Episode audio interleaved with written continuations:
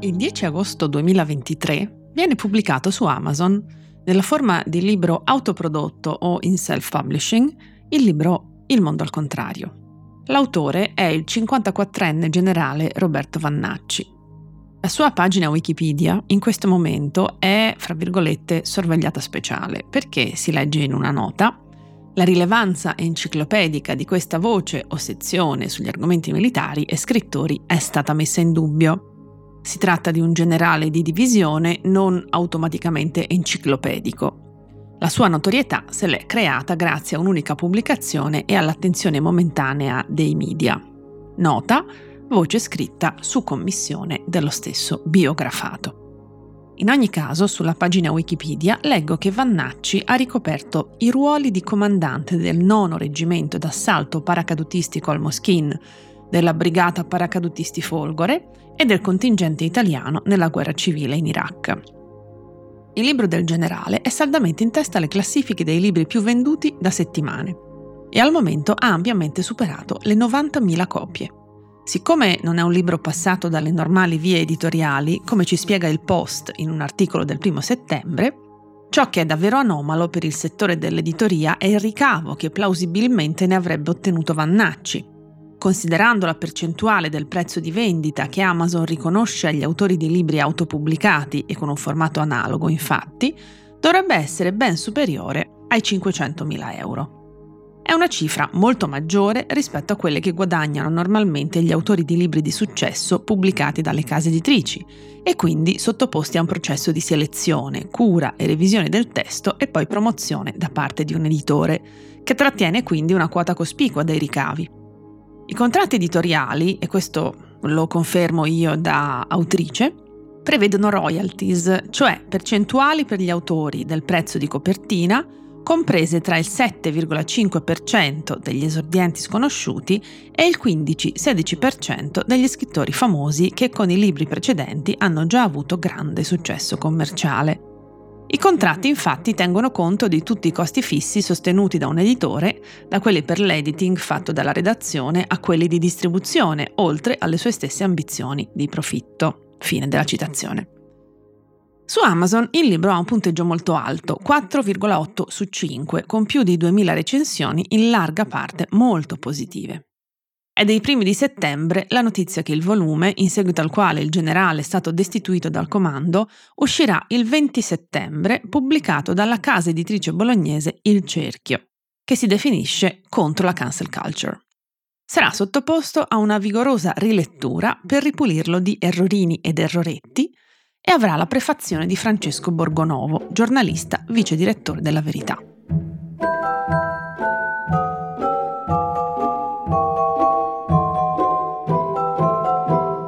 Questo è Amare Parole, io sono Vera Gheno, sociolinguista e saluto chi mi sta ascoltando.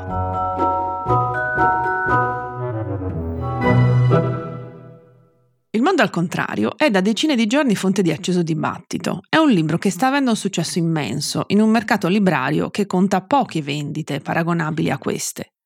Come spesso accade, l'opinione pubblica si è scissa in due fronti. Il gruppo delle persone entusiaste, secondo le quali Vannacci finalmente, fra virgolette, dice le cose come stanno, fino ad arrivare a dipingerlo come una specie di martire della libertà di parola in un mondo in cui non si può più dire niente è quello delle persone più o meno inorridite dal fatto che una fetta così grande dell'opinione pubblica possa, almeno apparentemente, accettare idee così misogine, razziste, omofobe, negazioniste in merito al clima, eccetera. Soprattutto in questo schieramento, una delle sottodiscussioni più interessanti riguarda l'opportunità o meno di parlarne. Non è che così si contribuisce a farlo girare, se ne aumenta ancora il successo? Personalmente ritengo che occorra che ci interroghiamo in maniera collettiva sui motivi che rendano il testo del generale così appetibile, ma andiamo con ordine. Del libro, dicevo, si è parlato tantissimo, in molti casi in maniera canzonatoria. È un coacervo di sciocchezze, recita una delle poche recensioni negative su Amazon. Mai letto tante castronerie tutte insieme, fa eco un'altra. Ma ripeto, sono davvero poche le voci contrarie. Il 90% delle recensioni gli assegna 5 stelle. Alcuni articoli sui mezzi di comunicazione di massa tradizionali, tra i tanti pubblicati, sono entrati maggiormente nel merito. Il 23 agosto 2023 sul Corriere della Sera viene pubblicata la disamina del linguista Massimo Arcangeli che fa un elenco lunghissimo di errori di ogni genere e l'articolo si intitola Strafalcioni e copia e incolla, il linguista fa le pulci alla lingua del generale Vannacci, errori di ortografia, fonti non citate, refusi e riferimenti non contestualizzati. All'incontrario è soprattutto l'italiano. Le prime righe di questo articolo recitano La lingua all'incontrario del generale Vannacci. Abbiamo suon di politici e di intellettuali, pagina 4 invece di fior o fior fior. Sbagliare è umano, ma imperversare è diabolico, pagina 70, invece di perseverare. Conosco personalmente altre persone, già questo, che pur avendo il passaporto tricolore non spiaccicano più di un ciao come stai nella nostra lingua, pagina 226, invece che ovviamente spiccicano. Sono appena tre degli innumerevoli esempi di italiano all'incontrario ricavabili dal libro del generale Roberto Vannacci, Il mondo al contrario. Fine della citazione. Segue un elenco lunghissimo e molto approfondito che qui non posso che omettere. Si spera che almeno da questo punto di vista il testo venga riletto prima della sua messa in commercio. L'articolo di Arcangeli è utilissimo nella sua puntualità e precisione, ma mi immagino già l'obiezione diffusa, la forma è tutto sommato secondaria rispetto al contenuto. Ovviamente non condivido questa affermazione, ma andiamo oltre. Il 21 agosto è stato pubblicato su Fanpage un articolo firmato da Saverio Tommasi dal titolo Ho letto tutto il libro del generale Roberto Vannacci e non potete capire quello che davvero c'è dentro in cui il giornalista passa al setaccio le parti forse più controverse del libro e a quel testo rimando per chi avesse il desiderio di entrare nel dettaglio, magari senza doversi leggere effettivamente tutto il volume. Io, per questioni filologiche, ho deciso di farlo, cioè di leggere tutto il volume. Anche perché una delle accuse arrivate a chi manifesta disaccordo con le idee di Vannacci è di aver estrapolato dei passi del libro decontestualizzandoli e fraintendendoli, a questo punto meglio leggere la fonte primaria. Tuttavia non posso analizzare in dettaglio l'intera opera. Mi limiterò qui a soffermarmi su un passaggio che per ovvi motivi mi ha colpita particolarmente, dato che riguarda i miei temi abituali. Siamo a pagina 3 del primo capitolo, intitolato Il buonsenso. Leggo, questa è una citazione del libro. La cosiddetta correttezza politica penetra ogni ambito e ogni situazione. In nome della più estesa inclusività dobbiamo rifugire qualsiasi atteggiamento che possa creare uno svantaggio percepito, fra virgolette, nei confronti di determinate categorie di persone, spesso in acuta minoranza all'interno della collettività, pena l'essere apostrofati quali istigatori dell'odio, razzisti, omofobi, conservatori e pertanto pericolosi asociali. Non puoi chiamarti papà perché offenderesti chi papà non è e allora nasce il genitore 1 che risolve l'annoso problema. Secondo le premurose indicazioni dell'Unione Europea è sconveniente l'augurio di Buon Natale perché c'è chi non festeggia la nascita di Cristo, molto meglio buone feste che accontenta tutti. Rivolgersi in pubblico alle signore e ai signori diventa discriminatorio perché se qualcuno non si percepisse incluso in queste due seppur biologicamente esaurienti categorie, si sentirebbe emarginato e deriso. Il soldato deve diventare anche soldatessa, l'ingegnere si tinge di rosa diventando ingegnera ed anche il colonnello si deve rassegnare. Anche lui avrà il suo alter ego al femminile perché anche e soprattutto la nostra melodica ed antica lingua è sessista.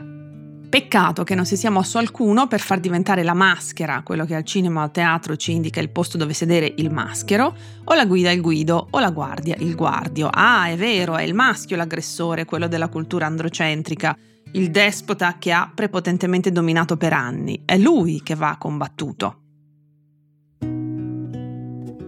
Partiamo dalle primissime righe. Dobbiamo rifugire qualsiasi atteggiamento che possa creare uno svantaggio percepito nei confronti di determinate categorie di persone, spesso in acuta minoranza all'interno della collettività, pena l'essere apostrofati quali istigatori dell'odio, razzisti, omofobi, conservatori e pertanto pericolosi asociali. Fine della citazione. In parole più semplici, dovremmo evitare di insultare le persone che appartengono a una qualsiasi minoranza, per quanto quella minoranza possa essere numericamente risibile. Beh, direi di sì, indipendentemente dalle dimensioni della minoranza. Non mi sembra che ci sia nulla di sconvolgente in questo. Anche se a dirla tutta né quella delle persone razzializzate, né quella delle persone con disabilità, né tantomeno quella delle donne, né quella della comunità LGBTQIA, sono minoranze particolarmente irrilevanti dal punto di vista numerico. Comunque sì, io sono dell'idea che in una società che punti alla convivenza delle differenze sarebbe meglio non andare in giro a insultare le persone in base alle loro caratteristiche intrinseche. Non mi pare nulla per cui indignarsi, o meglio, mi viene il dubbio che le uniche persone che si possono indignare per questo siano quelle che finora hanno potuto liberamente insultare ogni altra categoria possibile senza sostanziali conseguenze. Non certo un atteggiamento da premiare, anche se comprendo possa essere un dispiacere per alcuni soggetti dovervi rinunciare. Al di là dell'esordio, in questo passo è contenuta una serie di informazioni che è meglio rettificare. La prima riguarda la questione genitore 1 e genitore 2.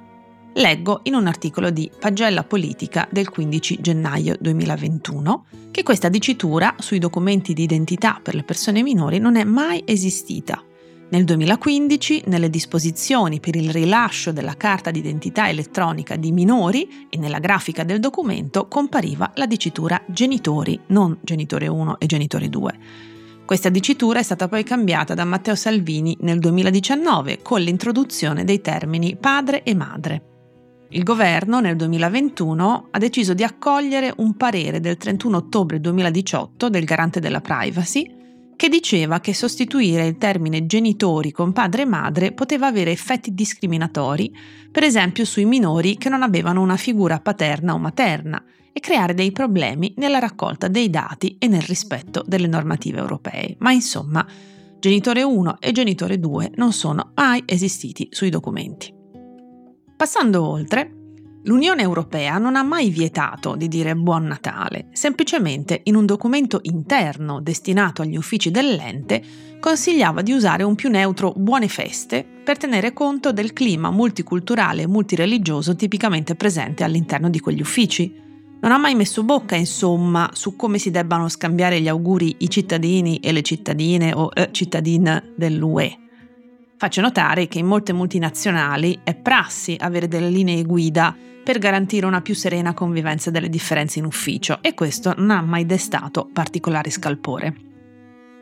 Il testo dell'UE si può leggere integralmente tramite un articolo di Open del 30 novembre 2021 intitolato L'UE non vieta di dire Natale e di chiamarsi Maria. Ecco il documento integrale delle raccomandazioni ritirato dalla UE. Rispetto alle persone che non rientrano nella categoria dei signori e delle signore, che esistano soggetti di genere non binario è noto. Di certo però queste persone non si sentono derise dal venire escluse dall'espressione che fa riferimento solo al maschile e al femminile. Casomai, per quanto mi riguarda, io uso una formula già di per sé ampia come buonasera alle persone presenti, quale forma di attenzione nei confronti di soggetti di genere non conforme. Non sono mai stata costretta a farlo e nemmeno uso regolarmente lo schwa o altre soluzioni sperimentali se non ne ho assolutamente bisogno. Nella maggior parte dei contesti, insomma, signore e signori è già un grosso passo in avanti rispetto a signori e basta.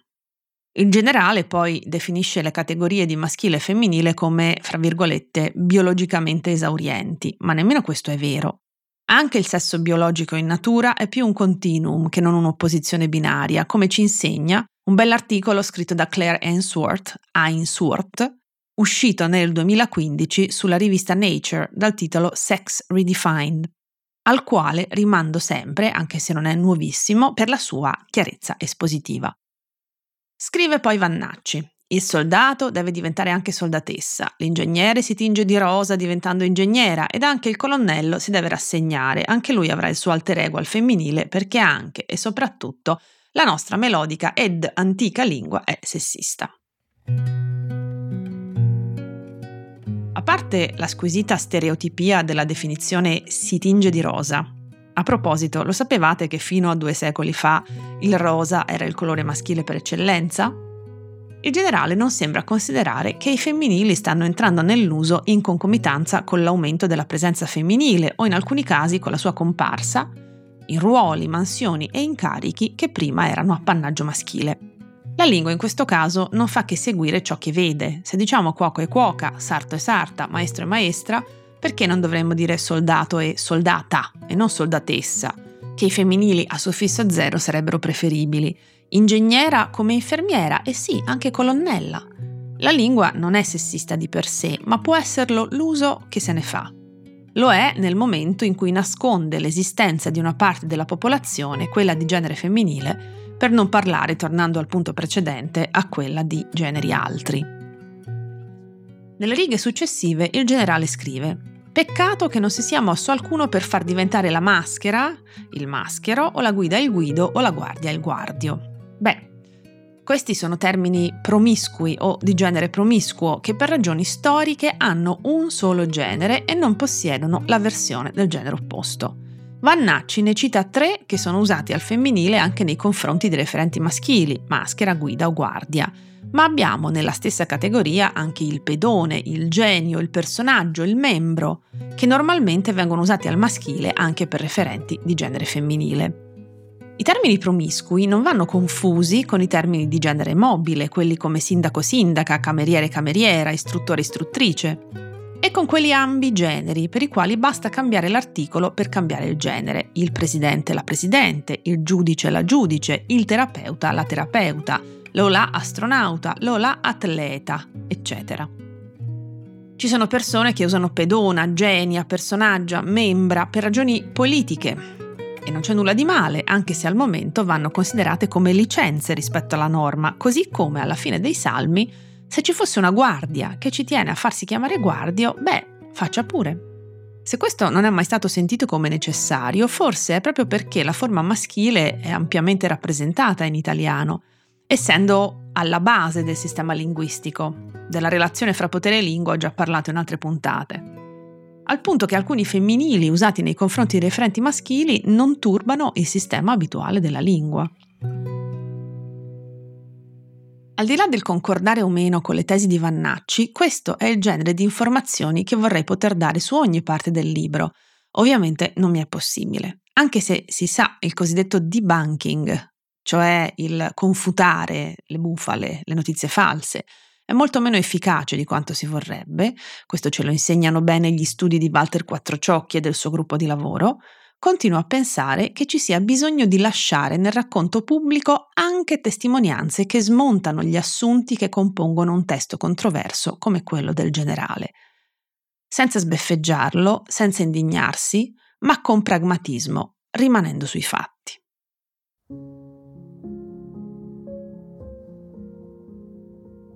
A questo punto, come conclusione, vorrei condividere un pezzo del discorso tenuto dal Presidente della Repubblica Sergio Mattarella al meeting di Rimini il 25 agosto 2023. Può essere letto integralmente sul sito del Quirinale, al quale rimando. Pur non rispondendo esplicitamente al mondo al contrario, trovo che le sue parole debbano essere ascoltate e rilanciate. E quindi leggo. Vorrei che ci interrogassimo su cosa si fonda la società umana, la realtà nella quale ciascuno di noi è inserito, la realtà che si è organizzata nei secoli in società politica dando vita alle regole e alle istituzioni che caratterizzano l'esperienza dei nostri giorni? È forse il carattere dello scontro? È inseguire soltanto il proprio accesso ai beni essenziali di consumo? È l'ostilità verso o il proprio vicino o il proprio lontano? È la contrapposizione tra diversi o è addirittura sul sentimento dell'odio che si basa la convivenza tra persone? Se avessimo risposto affermativamente anche soltanto a una di queste domande, con ogni probabilità il destino dell'umanità si sarebbe condannato da solo e da tempo. Invece, il crescere dell'amicizia fra le persone è quel che ha caratterizzato il progresso dell'umanità, l'amicizia come vocazione incomprimibile dell'uomo. Homo homini lupus di Plauto e il presunto stato di natura di Thomas Hobbes hanno sempre rappresentato ostacoli per la soluzione dei problemi dell'umanità. L'aspirazione non può essere quella di immaginare che l'amicizia unisca soltanto coloro che si riconoscono come simili. Al contrario, se così fosse, saremmo sulla strada della spinta all'omologazione, all'appiattimento. L'opposto del rispetto delle diversità, delle specificità proprie a ciascuna persona. Non a caso, la pretesa della massificazione è quel che ha caratterizzato ideologie e culture del Novecento che hanno portato all'oppressione dell'uomo sull'uomo. Amicizia per definizione è contrapposizione alla violenza. Parte dalla conoscenza e dal dialogo. Anche in questo l'amicizia assume valore di indicazione politica. non mancano mai i pretesti per alimentare i contrasti. Siano l'invocazione di contrapposizioni ideologiche, l'invocazione di caratteri etnici, di ingannevoli lotte di classe o la pretesa di resuscitare anacronistici nazionalismi.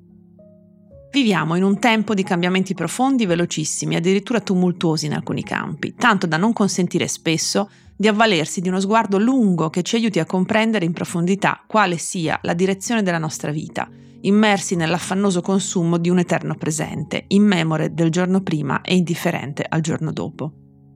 L'affermazione di sé, uno dei motori della vita comunitaria, vale in realtà se è inserita nella comunità in cui si è nati o in cui si è scelto di vivere e se contribuisce alla sua crescita. Fine della lunga citazione del discorso di Sergio Mattarella. Prendiamone atto.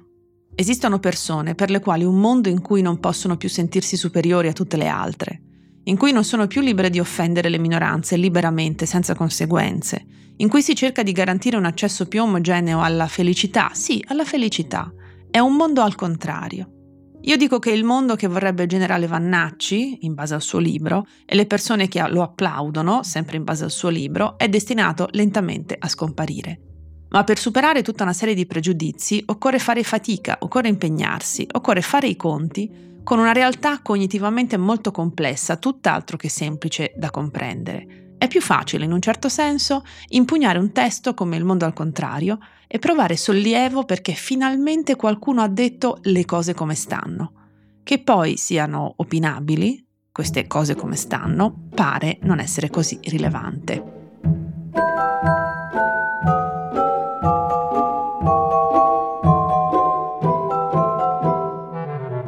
Vi ricordo che potete scrivermi all'indirizzo amareparole-ilpost.it Sperando che queste parole possano essersi trasformate da amare a un po' più amabili, vi saluto e vi aspetto al prossimo episodio. Come si decide un libro, chi lo vende, chi lo promuove, che economie ha, come funzionano le librerie, sono tutte cose che il Post prova a spiegare quando si occupa dei libri.